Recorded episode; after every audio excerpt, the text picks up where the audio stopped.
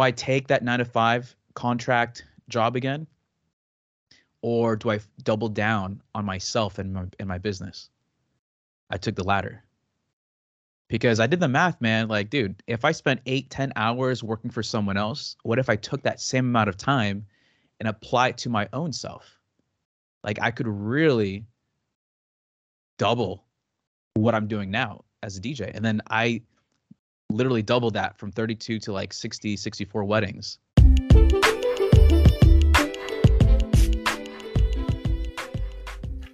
Hello, guys. Thank you for tuning in to the More Than the Numbers podcast. This is a show where we'll dive into the stories of people overcoming financial insecurity, showing the different paths that people take to become wealthy, and overall just how to live a more purposeful life. So if you enjoyed listening to the show, please show some support. Give us a 5-star review and leave a comment of your favorite part of the pod.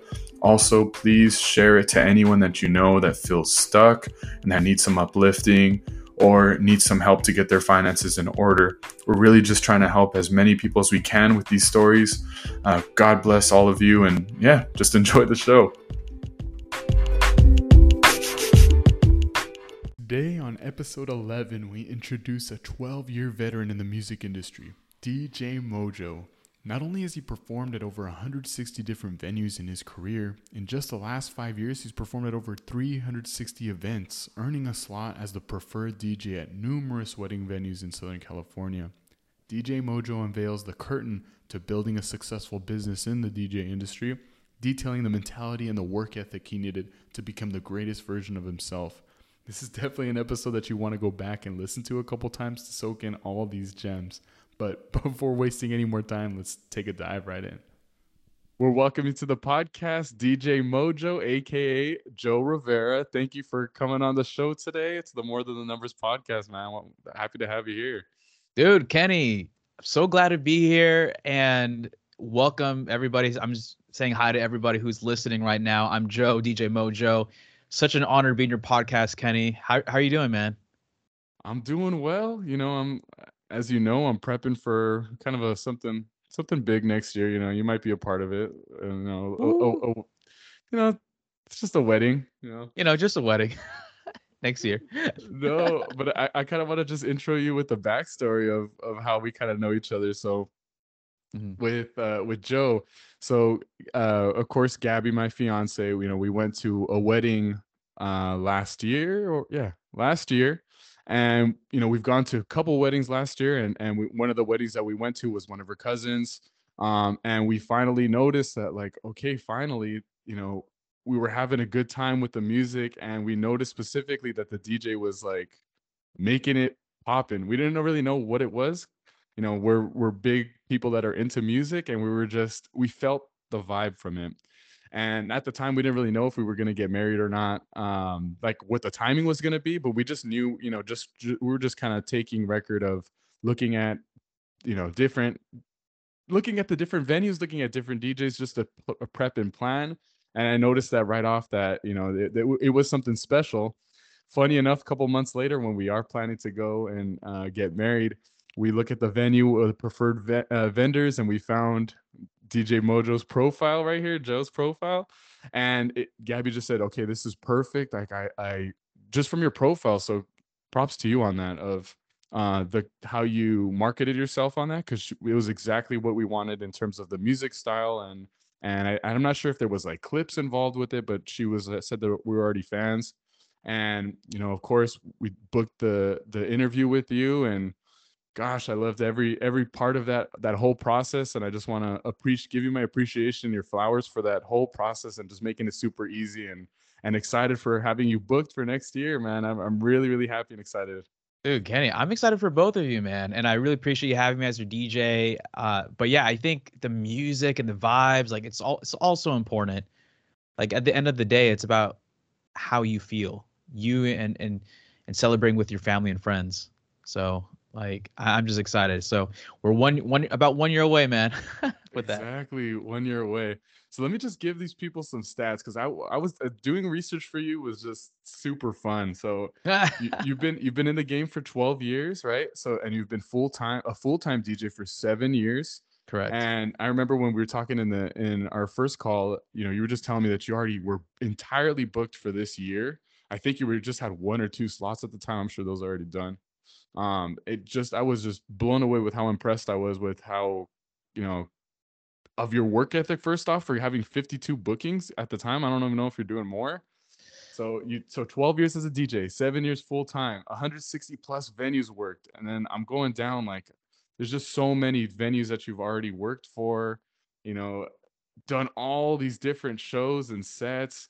But before we get into what you're doing right now, I want to take it all back, man, from like your first ever approach to music and DJing. Like, tell me a little bit of your upbringing. So where did you grow up in, and like, when did you first start to like music, really? Dude, I would love to. First of all, like, in talking about these things, it's this story, man, like from being an underdog in this whole scene, and like now very thankful to be doing what I'm doing here today. But we all have our beginnings, right? And well, first of all, I grew up in Southern California. I'm the only child, really, and I had lots of passions growing up, and one of them is music. Before I actually got into DJing, I actually played guitar, and I became decently good with it, not to the point where I'm like performing at shows or anything, but it was my first opener of like going to that creative space of creating music and playing music for others.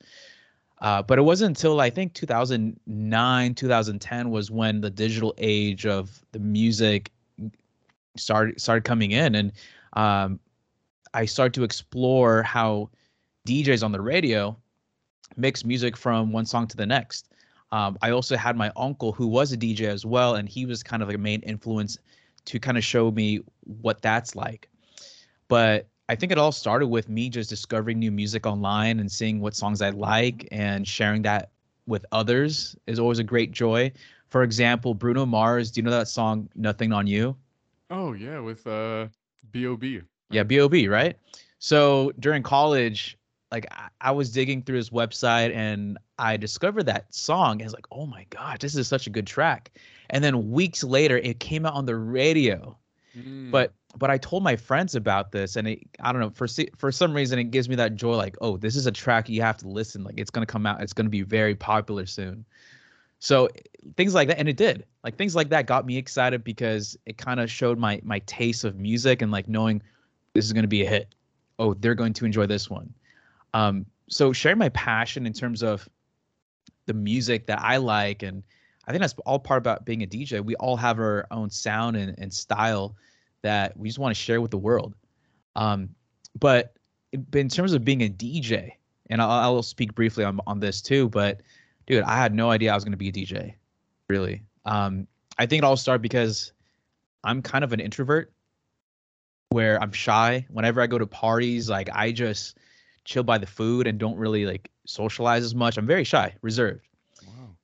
But being a DJ, it really helps you step outside of your shell. And I've noticed that for a party, it's really hard for me to just enjoy myself. For me, I feel like I have to serve and do something. So when DJing, I'm actually being able to directly contribute to the overall vibe of a party. And I feel somewhat like contributing to the experience instead of just laying low by the, you know, in the corner of the room. So I actually feel more purposeful, like just being involved with the music in some way. So that way I'm not just being lazy and doing nothing. So, but I think that's what helped me broke out of my shell. So that way, next time I'm at a party, like I'm always there thinking about, okay, how can I make this experience better for people? And I'm thinking about the music as like the first thought in my mind. Yeah, no, I think that's something that really sets you apart too. And you can tell just from the way that you talk and the way that you actually educated like me and Gabby about how music works, is that you truly do care about like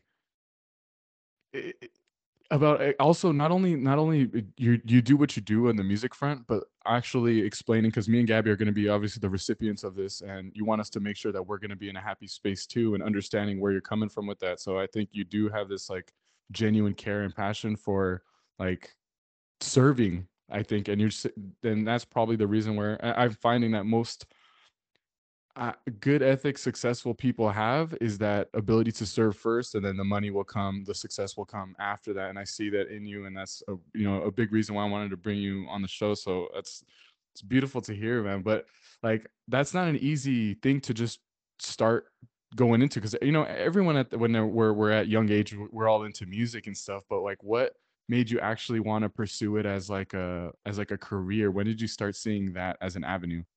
Oh man.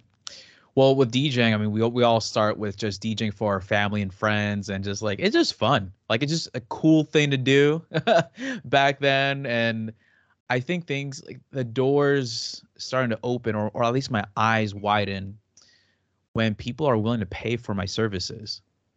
I'm like, whoa, people are willing to pay for me to play music? What? And I think I think at that time during college, when I got into DJing, there was a frat party that wanted to pay me $300. And at that time, during college student, I thought that was a lot, And it was back then. Oh yeah, no, that's a ton of money, dude, for going to party. Like, I mean, yeah, that's amazing. Like, but so okay, so you said you were going to school. So were you going to school for music or? Yeah, yeah. Let me clarify on that. So, okay.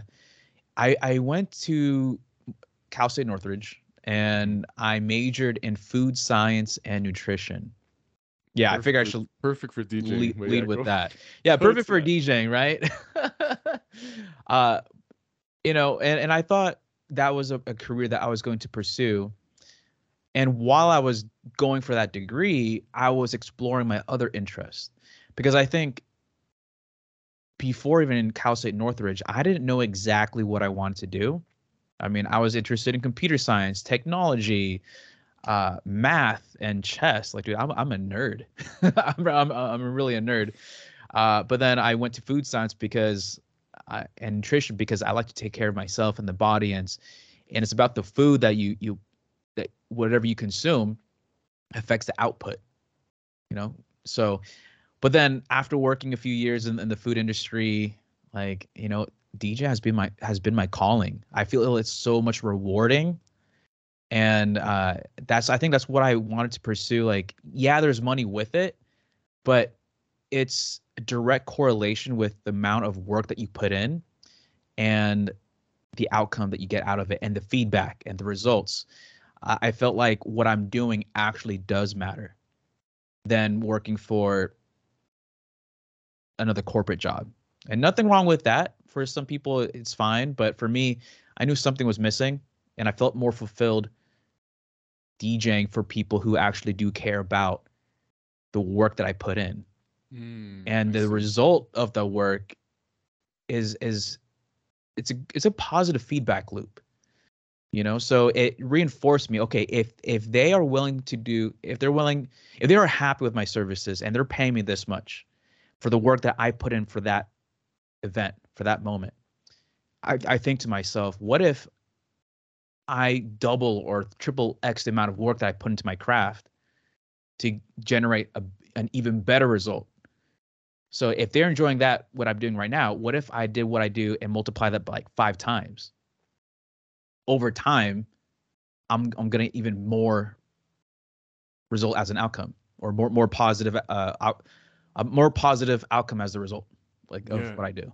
So that was my logic behind it. And I was really testing myself to see, okay, how far can I really do this? Like, how far can I really go in and make this a career? And part of me also wanted to prove my Asian parents that, that I, you know what, like, I can do this. That's what I was just going to ask you. Like, what about the feedback from your parents? Like, you're saying, hey, you know what, mom, dad, I think I'm going to go, be a DJ, or your friends and like cousins. Like, what did they say? And what, like, did that ever deter you at the time?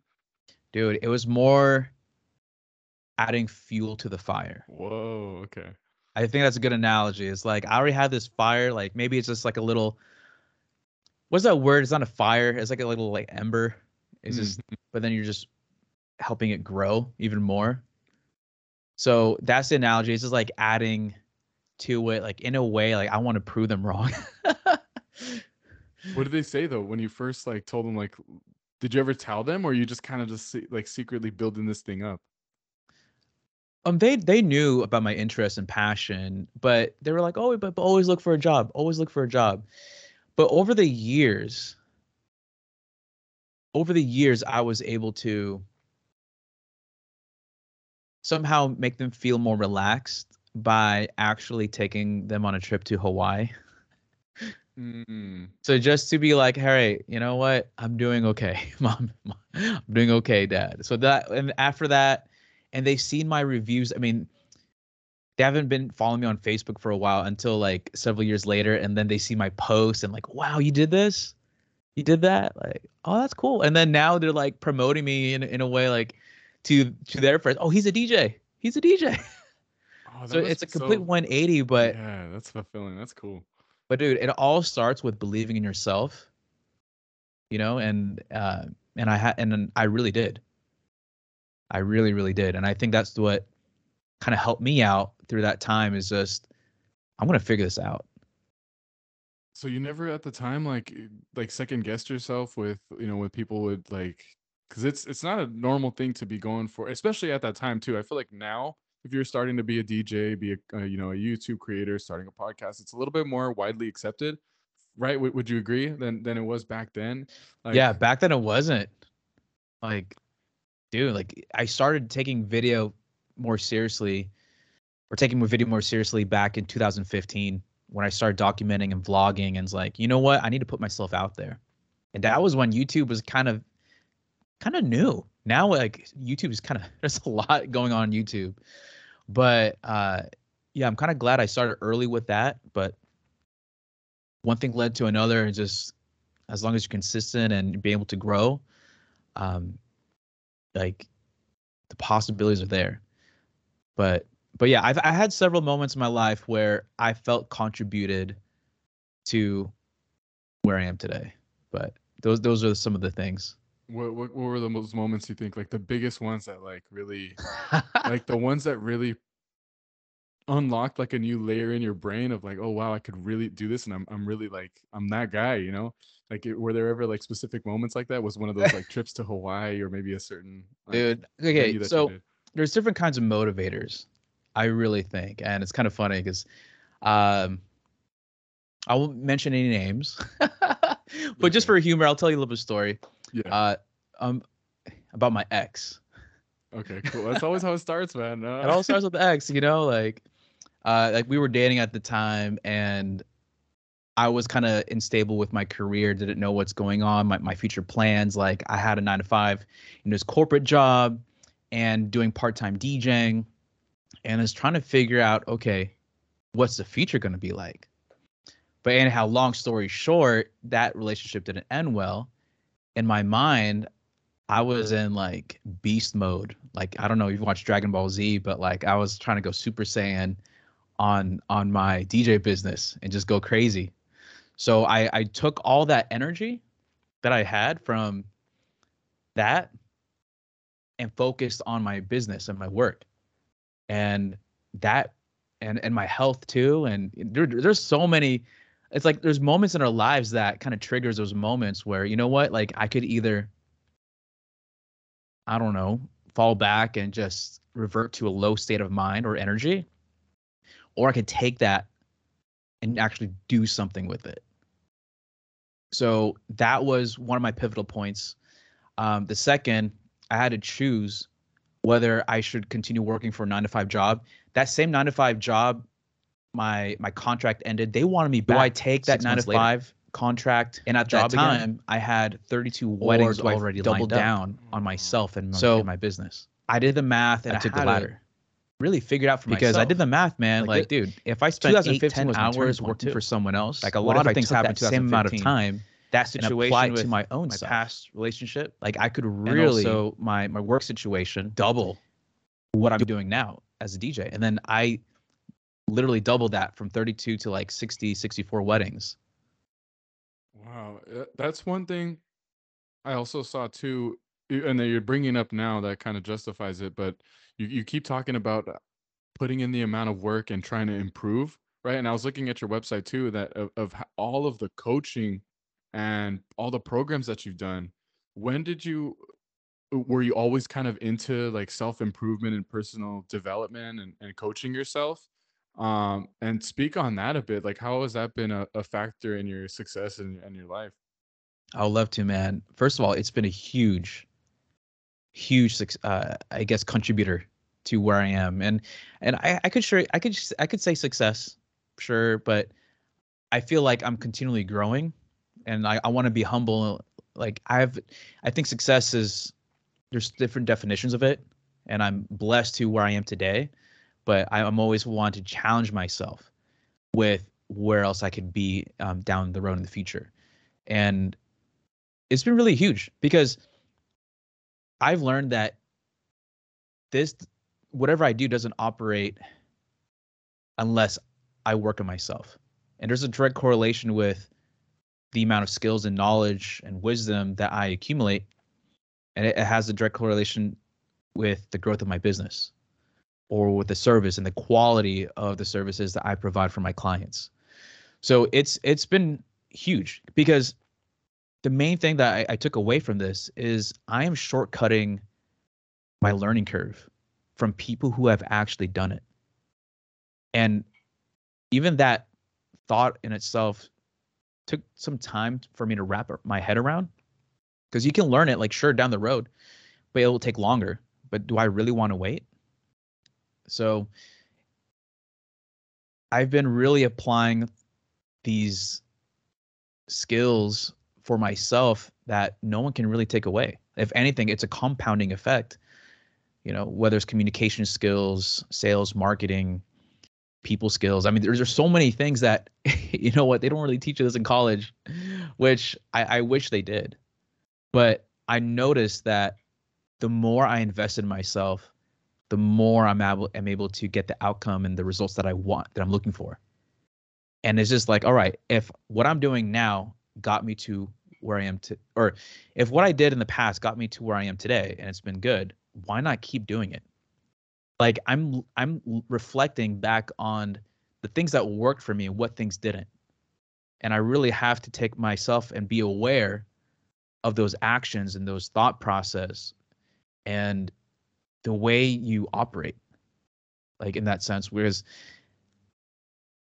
and as someone who I've learned, you know, for the results that we want, before you get the result, it takes action.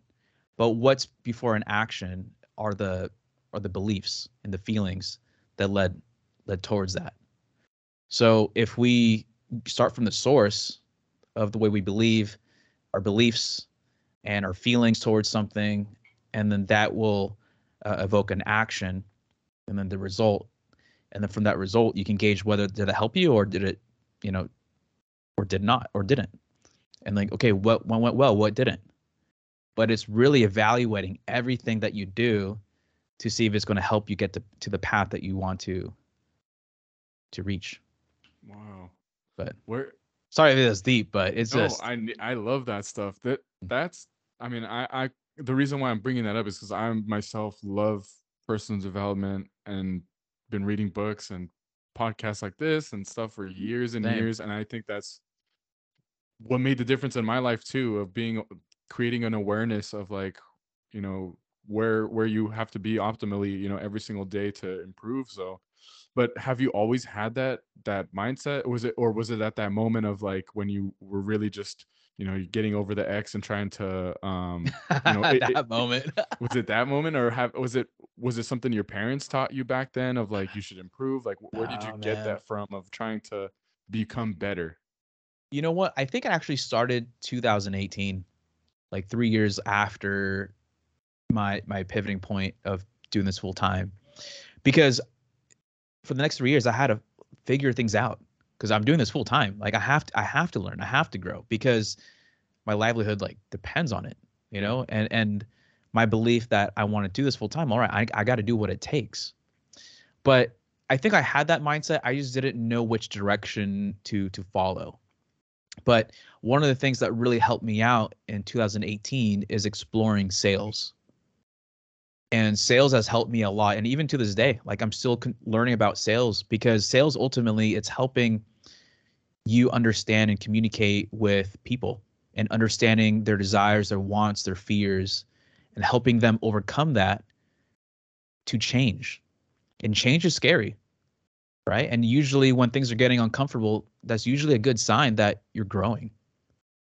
And it's helping other people understand why they feel that fear, maybe because they hold a certain belief that's preventing them from getting the result that they want. But in sales, like, you really learn the psychology of a person and really guide them into the outcome that they want. But it all starts with transforming themselves to become that person, to make the right person who will make those right decisions for themselves to get what they want. Nice. But it goes deep, man. But it's I love it. I love this. No, I love this stuff too. And you're speaking my language. I'm gonna be selfish and ask you questions for myself on sales, because I don't know if you remember, I told you I'm a loan officer myself, so I've done sales for 3 years now. Oh wait, all right. Yeah, so I'm always curious on tips, and I feel like the way that you view sales is very similar to how I do it. You know, because there's tons of different strategies of how sales can work. You can be, you know, real pushy, and that stuff works for some people, you know, but yeah. The way that you do it, and when the process that I really like of how you went over it, is that you really are clear about from A to B to C, this is exactly what's going to happen, how the process is going to work. Where did you develop that sales strategy of, I'm talking specifically right now with like your DJ, sure, sales and booking, right? Mm-hmm. Like where did you come up with that? Was it more trial and error? Did you follow a course? Was it one of your mentors? Like, where did you develop that system? Because I thought it was just so like organized and cohesive, like that I was like, okay, now it actually made me mold my strategy to that of like, give people extreme clarity, you know, like, so speak on that, where you got that from. Yeah. Mostly it's trial and error. But I had lots of influence from other people, not in the DJ industry, but other industries who are doing sales, like other online businesses. And I try to pay attention to, how did they sell me? What process did I go through to make me feel like I need their service? I need that course. I need that coaching. And I pay attention to, okay, I signed a form. They presented me more information after the call, you know, or they talked about these things. Oh, maybe I should do that too. So it's really about modeling what has sold me and what has really helped me get to where I want. And like, okay, what if I apply that process, that system, that methodology into my own business? So I think we're all doing that, so in some way. We're just stealing stuff left and right, which is good. Modeling after, yeah, that's amazing. Because, dude, if these people are doing well in their business, and they're not even DJs, like, they're just good entrepreneurs who knows how to not just sell people, but ultimately you're trying to help people, right? And by understanding what got you hooked and being aware of that, and you apply that for yourself, like, it most likely it will work for someone else too, essentially. Right. No, I think that's so key, right? I think the whole key is you want to get people to just be extremely informed about what the process is and what your service is, and then, you know, showing them what you're bringing to the table, and then, you know, by that time they're able to make a well-informed decision. And yeah, I think you did an amazing job of that with it for me and Gabby, and you just made it super easy for us to, you know, obviously choose you. But mm-hmm. I think so many people, they expect a lot, expect to get a sale early on from not really putting in that work up front to make sure that the client understands that.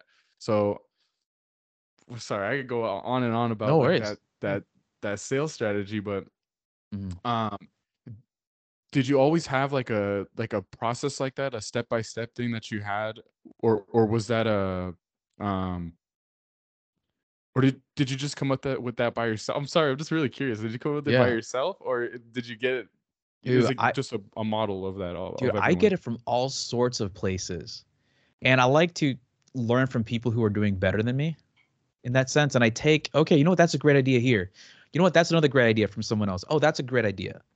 And it's all testing. And for me to say that one like works, it's really hard because it may work for different people at different industries. Like you have to figure out what works for you. But if there's two things that I like to give people is like, one of the things you mentioned is clarity, right? It's crystal clear. And I don't want a confused buyer or prospect because it doesn't make any sense. But I also want to, there's two things I'm focusing on. It's clarity and certainty that I'm able to produce the outcome that they're looking for. That's why you see the proof, you know, that I'm able to do it. Clarity of what I'm going to do, what's going to be, and then proof that in, you know, a certainty that it's going to work because of my process and systems that I have in place. So those two things I was trying to help out through my marketing and just lay it all out. So it's very clear, even for myself, like if I was a potential client, if I get married one day, right? Yeah. What would I want to see? You know, I mean, sure, I can go with word of mouth and all I see is a website, pictures will look great, but how do I know that they're going to be the right one for me? You know, so I would rather, and there's one thing that stood out to me that I'm trying to apply with my marketing too, is like, I'm trying to be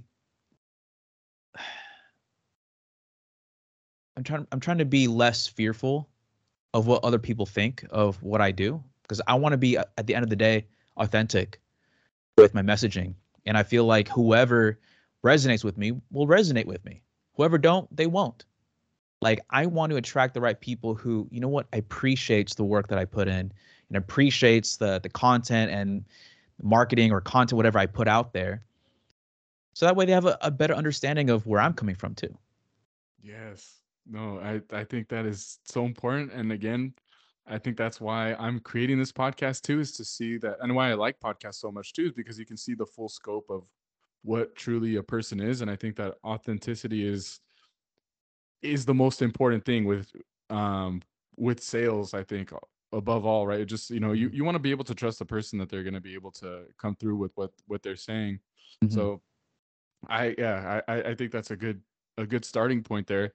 So I'm really curious about, when you were making the transition into going from part-time to full-time, sure. Speak on that a little bit of some advice for, should people just burn the bridges down and start the company like that? How did you do it, like little by little of part-time and then slowly work to full-time? What would you say to like someone that has a passion for starting their business? What would you say? That's a great question. And by no means I don't want you guys to be responsible or want me to hold me as responsible if something happens to you. All right. But this is just coming from my opinion, my suggestions, just how to put that as a disclaimer. I don't want anyone to go broke and homeless by taking my advice.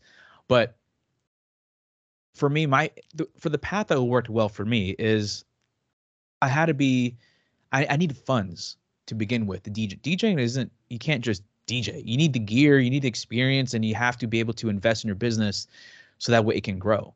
And in order for me to fund this DJ business, I had to have a stable income, which I have that 9 to 5. So if someone was able to or wants to transition from full-time, for someone who wants to transition from being a part-time DJ or have a part-time hobby or whatever into full-time, it definitely does help to have another job just to help bring the funds. And that way during that time, like you have some sense of security, but then what matters now is, okay, not only do you work that 9 to 5, but what are you doing on those off hours to help you grow that business?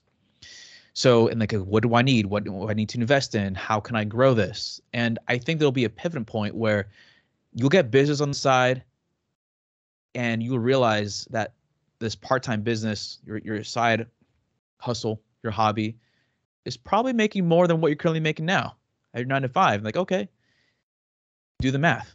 Think about it a little bit more.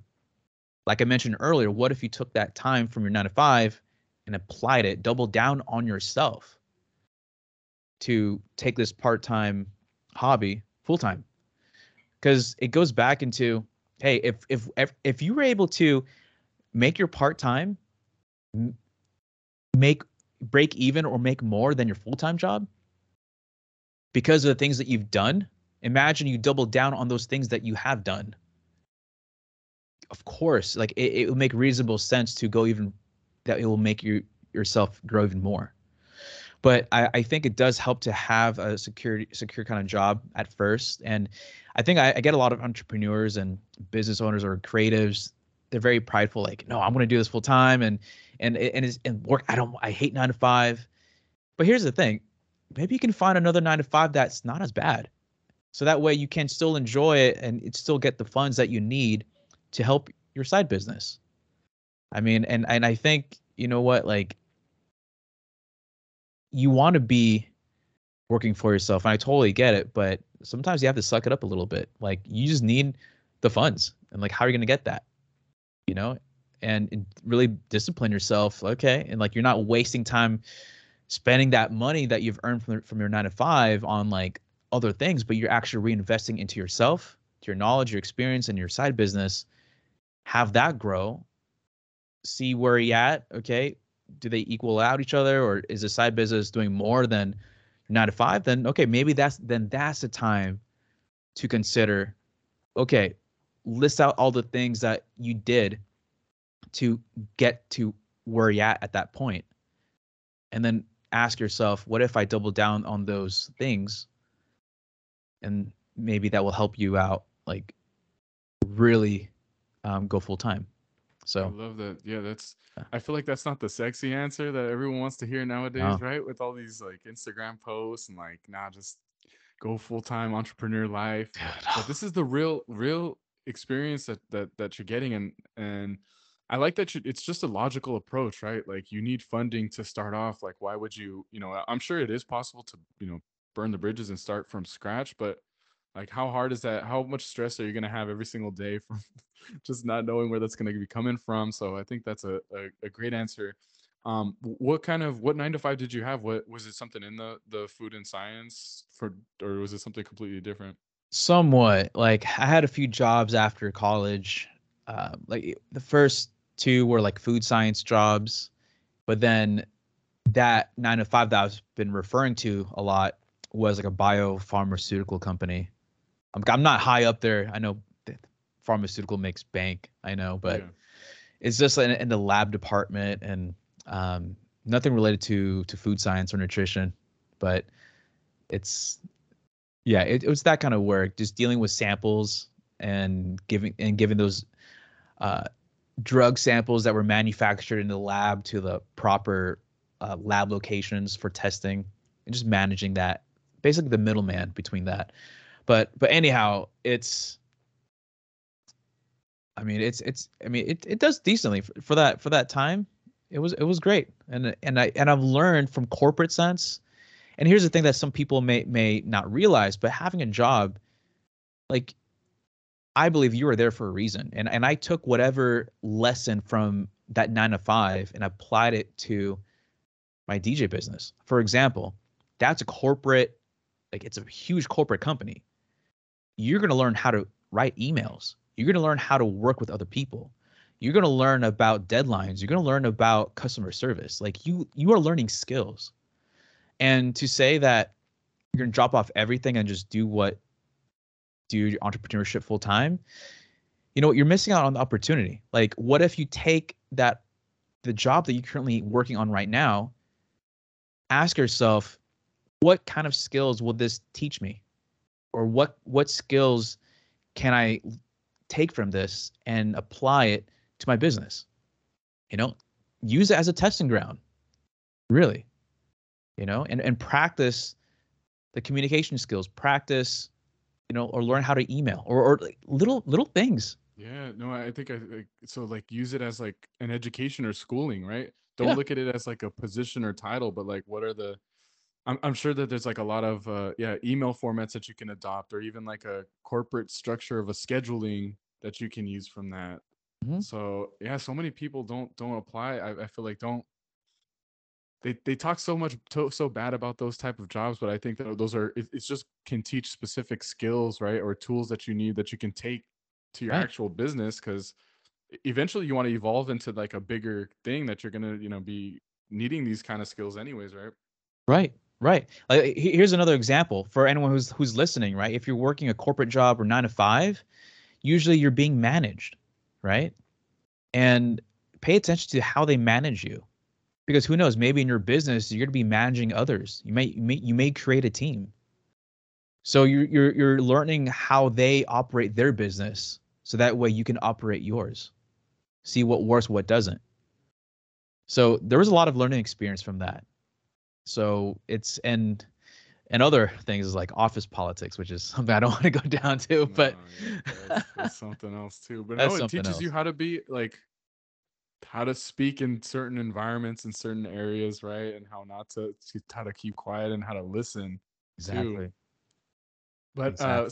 So I'm really curious about your first, like I don't know why I'm really curious about your transition, right? So how did you get, I know you had booked, you said like with some family and friends that you started with your, doing some events. Sure. Like when, was it just pure referrals that you were first getting? I'd say like your first couple months of getting paid for the DJ, your DJ business? Was it just referrals, or were you marketing yourself somewhere? Was it like people finding you through Google? Where were people finding you?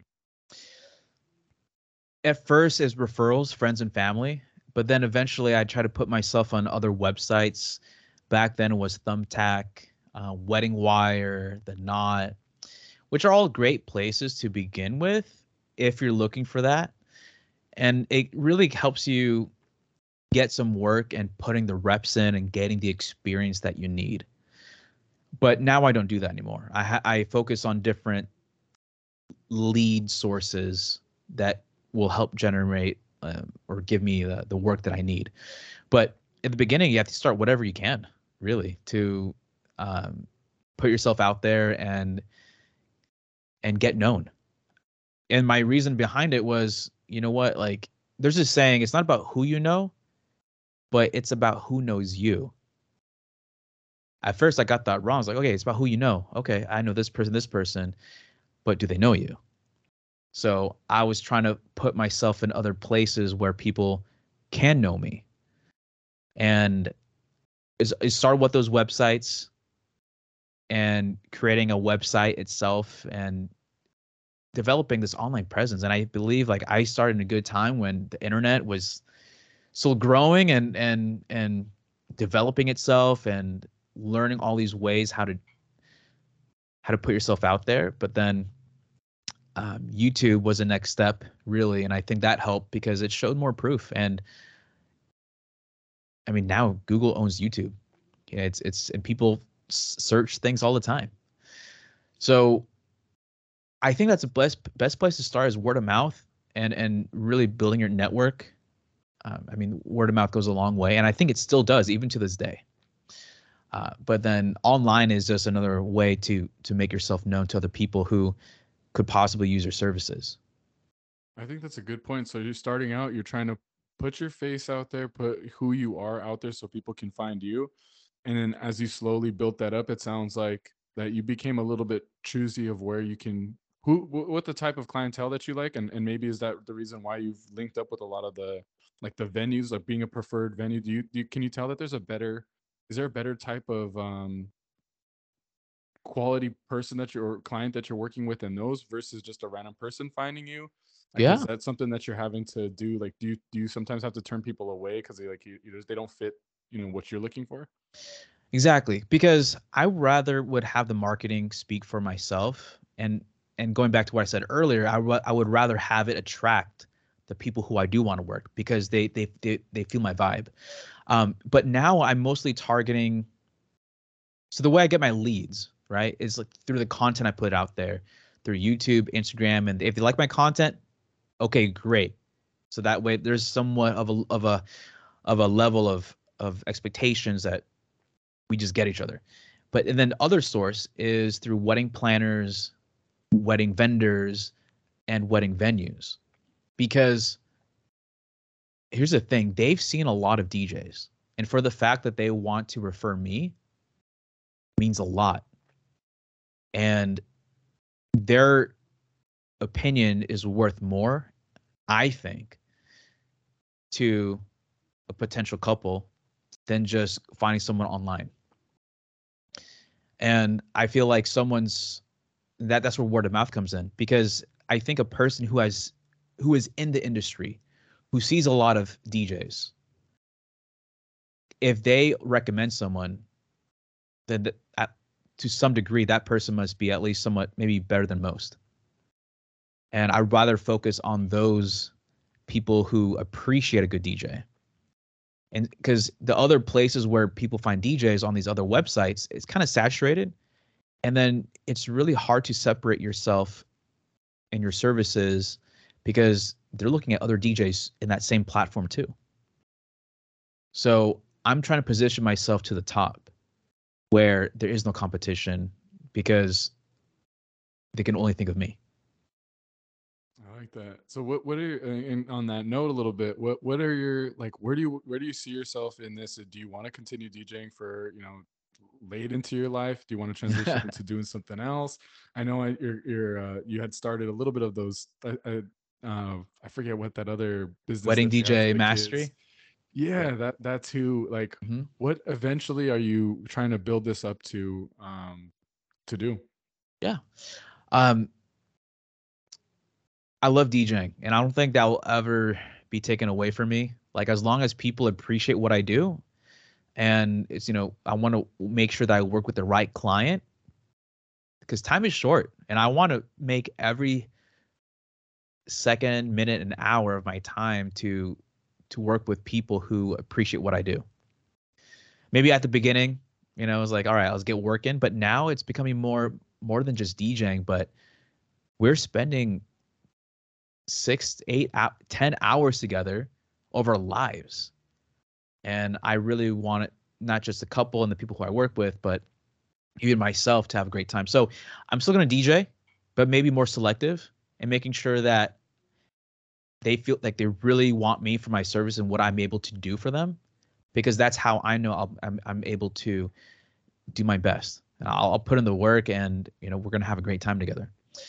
So, but as time goes on, you know, as we get old, you know, our bodies are getting weaker, you know, and who knows, circumstances may change, life or health, who knows.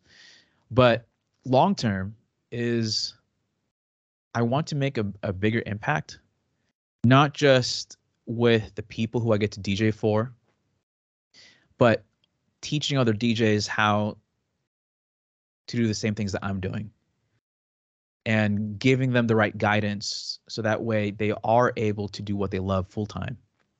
And it involves a lot of skills, and I want to shortcut their way to success, just as the same thing that I've been doing to shortcut mine. But they're actually learning from someone who's an actual DJ, instead of learning from all these other places. Hey, I'll just tell you exactly what to do it. But I feel like the reason why I'm doing this is because, crazy as it seems, like I've been in their shoes. and I feel like the DJ's overall role in this has, we're actually doing something amazing for the people that we get to work with. And a lot of people do for cheap, and they're like exhausting themselves and not able to put in their best work. That's why DJs are treated like a commodity. Oh, it's just a DJ. You know, all right, play some music. And it's just a downward cycle. But I really want to raise the industry and let people know, hey, we can actually do something amazing for you. And I want the DJs to be valued as well. I mean, they're doing incredible things for their clients, and I want the DJs to be happy and charge well enough so that way they feel satisfied with their work.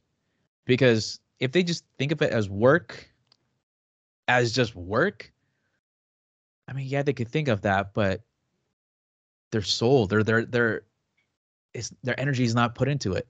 But I want to create where they could really have that passion that got them into DJing in the first place, you know, and that requires certain things in their business and their environment and the way they work to allow that to happen, to allow them to flourish. And when they flourish and really get into the creative space, is really going to help out their clients as well. So that's the end goal, because I could only serve so many people. Like, I'm already booked out this year. And then, like, I feel bad for the people who, you know what, they can't have me, because I'll do my existing clients a disservice, because my time will be spread thin, you know? So I figure, you know, why not leave an impact, not just with the couples and the people who I'm actually DJing for, but teaching others. And they will really see this is a career choice that they can actually do full time, helping others have the best time of their lives and doing what they love. Wow. So that's my mission in the long term, and helping others and just spreading good vibes. Like, because here's the thing, I see it on the other side of things. You know, I just need to help them see that as a reality for themselves too, and helping them actually want to change, and me helping them get there. So. Nice. Where do you think that comes from? Like, where does your wanting to give impact and really like making a difference? Where did that come from? Maybe your family? Is it maybe your faith, or is it just something you're born with? Like, where did you get that? I think I don't know. I think it was something I was born with. Because none of my family, like, I'm the first in my family who kind of thinks this way. Because, I mean, I understand my parents had their own struggles, just even coming to America, so to speak, and just trying to create at least a decent living, you know, for me, for them to raise me. But now it's more about, I mean, I want to give back, and I think it's another way of fulfillment. I think of an impact and maybe a higher purpose in that regard, and letting people know, like, because I really want them to understand that it's possible for them. And maybe because I've been there, and it's like, man, you don't have to feel this way, you know, and I care about these people enough to, like, you can actually do better, you know, and this is how. But I think one of the things too that really excites me is, like, I'm still a student in life, in the game, in the DJ career, and what I do, and I like learning new things and being able to teach it, because in a way that helps solidify the things that I'm learning and doing. And, you know what? Oh, this is what's working for me. Let me share this with you too. And I like sharing and teaching what I know, and seeing people have wins and success. And I think I'm trying to, like, if they are better at what they do, then I feel better too. Like, it's a win-win. Yeah, that's the thing. Yeah, so you're getting the fulfillment for yourself. It's also, you're reiterating your own learnings and making a huge difference too. Wow, that's, yeah. That I view it the same way, and I wish everyone can do business that way, because I feel like it'll all raise each other up. Because I feel like it's always these, like, little pivotal moments. I'm sure, like, when in your own DJ career, right, had someone just, like, tapped you on the shoulder, like, hey Joe, like, this is what you need to be doing right now. Like, what a difference that would have made, right, for you to get quick, better, much quicker. And if you can do that with not only one person that you're helping, but you're doing it to multiple different DJs, right, that are going off. Oh my God, the impact is that's tremendous, crazy. Yeah, so that's the thing. I think it's like, when you look back at your older self 5-10 years ago, like, I wish my future self could have told my young self how to do it, so that way it will be even quicker. Because for me, it took me 12 years. But if I had someone who's in my position telling my old self how to do it, to save time, that would have been so much better. So speak to your old self right now, or for anyone that is, like, just quickly, you know, trying to get over that little hump. Like, you know, say that you're in your first year of your career. Like, what kind of advice would you tell your own self at that time to get yourself to the next level? Woo! Hire a mentor. And I mean, there's so many reasons. Like, you have to be willing to learn and try to take on a new perspective from someone who's done it, you know, who could help you avoid the pitfalls or things that you may be struggling with. You know, I think a mentor is huge because time is limited on this earth. That why not find a way to shortcut that and enjoy life more? So hire a mentor, but not just anyone, but like someone who's actually done it, because that will really shortcut your way to where you want to be. What's a good source to find a mentor? Like, I know you're obviously a great one for other DJs, but like, where do you know of any? Like, do people just look it up on Google? Is it just a word of mouth? Where would someone find a mentor? Surprisingly, Kenny, podcasts. Because I've had several, like few directly and few indirectly. But one of the direct mentors of who I had was because I heard about, his name is Brian. He was a guest speaker at a podcast, and his message resonated with me so much. And he offered coaching or mentoring, you know, weekly calls. And I told myself, I need to hop on that. So I think it's actually putting yourself in environments where those people are. Sometimes podcasts, sometimes YouTube, but you really have to be careful about the content that you consume. That's the thing. So content's everywhere, and you have to be careful of what you're feeding into your brain. And you find mentors at places where they will most likely be. And usually mentors, they want to put their message out there to help others. Okay, where if they want to help others, if they're mentors, where can they find mentorees? Like, how can they extend their message? Podcasts, YouTube, seminars, conferences. And I mean, maybe back then it was mostly going to like convention centers or conference and all that. But now the digital age is booming. Podcasts. And then you get to pay attention. If you like a certain guy on a podcast and they're bringing certain guests, right? And then, oh, I never heard of this guy. Let me look him up. Oh, he's doing exactly what I want to do. Boom. So sometimes one thing leads to another, but you have to put yourself into a position where, okay, I'm ready to learn.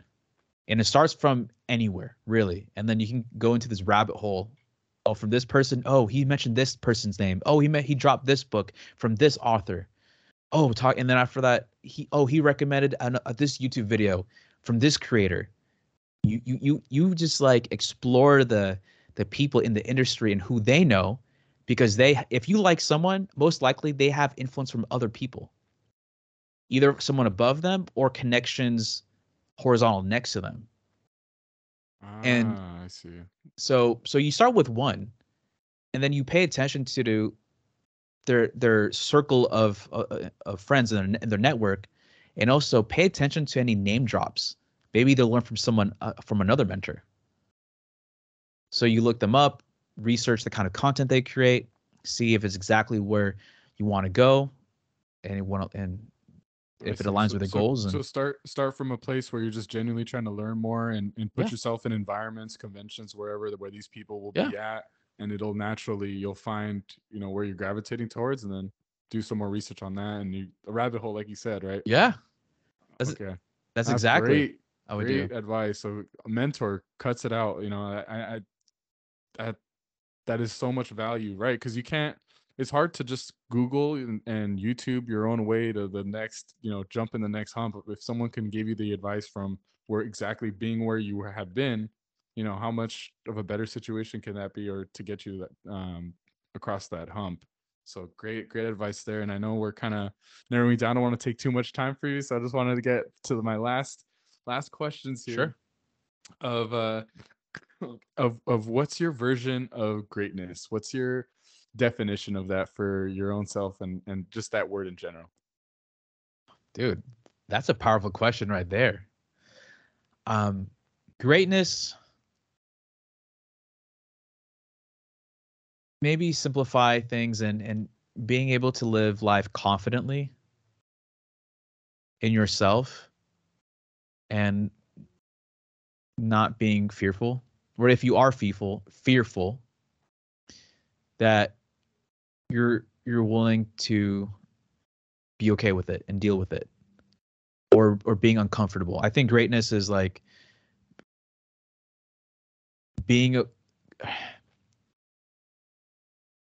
oh man, you're having me think here. It's getting the gears grinding. It's getting there.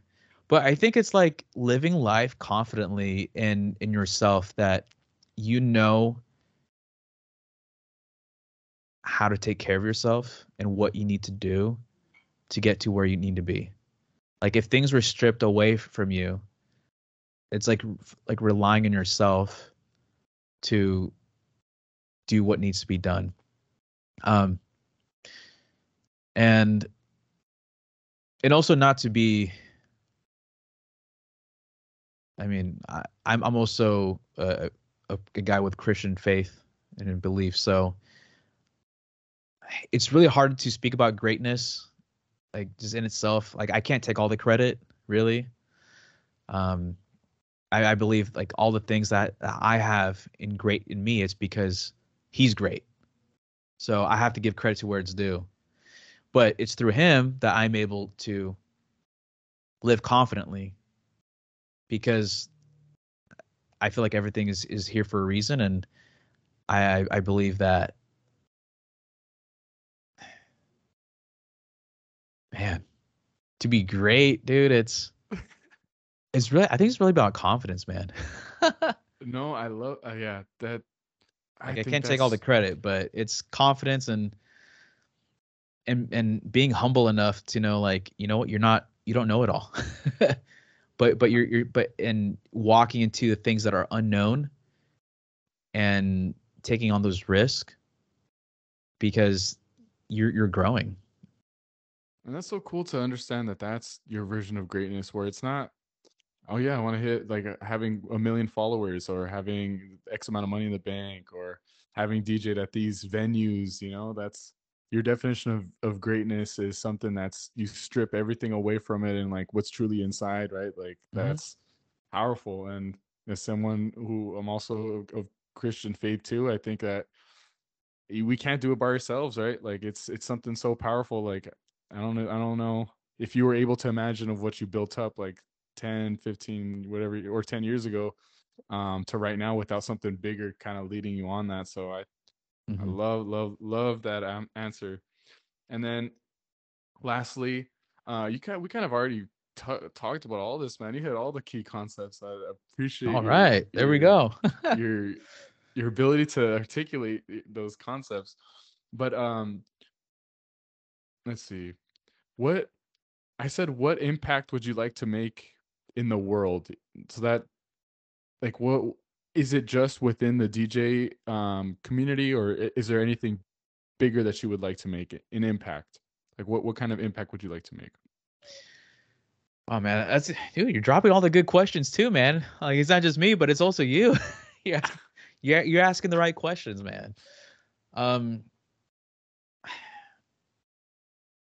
Something that has been I'm very passionate about too, that I think would help everyone, is being better communicators. Like if there isn't any impact, is like helping people become more aware of how they communicate and being aware of themselves, how they communicate, and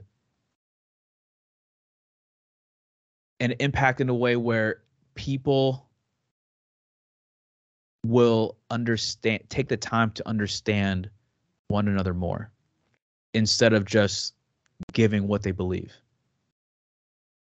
Because I think everything has to come from a place of understanding before, like understanding the other person before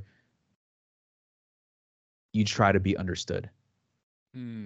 That's key. Yeah, not really people talk about that, communication, and just really genuinely trying to understand what the person's going through in front of you. And I think that's what's bringing you all the success and in your DJ career and in life, man. So, oh man, I where can everyone find you and to book you if they wanted to for your DJ services or even for your DJ coaching? Have you already started that up too, right? Yeah, I'm starting coaching 2 DJs, but I'm still building like a community and it's in the works. But I think a good place to start is Instagram. It's DJ_Mojo. And my other one where I teach and help other DJs is called Wedding DJ Mastery. And you can find that on Instagram and shortly soon on YouTube for that. But so we'll start off with Instagram. I think that's a good platform. I don't think it's going to go away anytime soon, but let's connect there. Okay, I like that. Well, yeah, follow everything that DJ Mojo's doing. It's not only we're talking about the way that your brain works, but you put it on the actual at the venues and on the stage with your music and style. We didn't even go into that. I could go 5 hours of going into like the actual music of it, but yep. No, thank you so much, Joe, for coming on and dropping all this wisdom. And is there anything else that you'd like to add to, on top of it? I feel like you already gave so much already. We'll say that for another time, man. We'll save it another time, but thank you for having me on here, Kenny. Been a pleasure. And dude, I'm excited for your wedding next year. If anything, dude, it's going to be a good time. That's fun, man. All right. Let me stop this recording. Cool.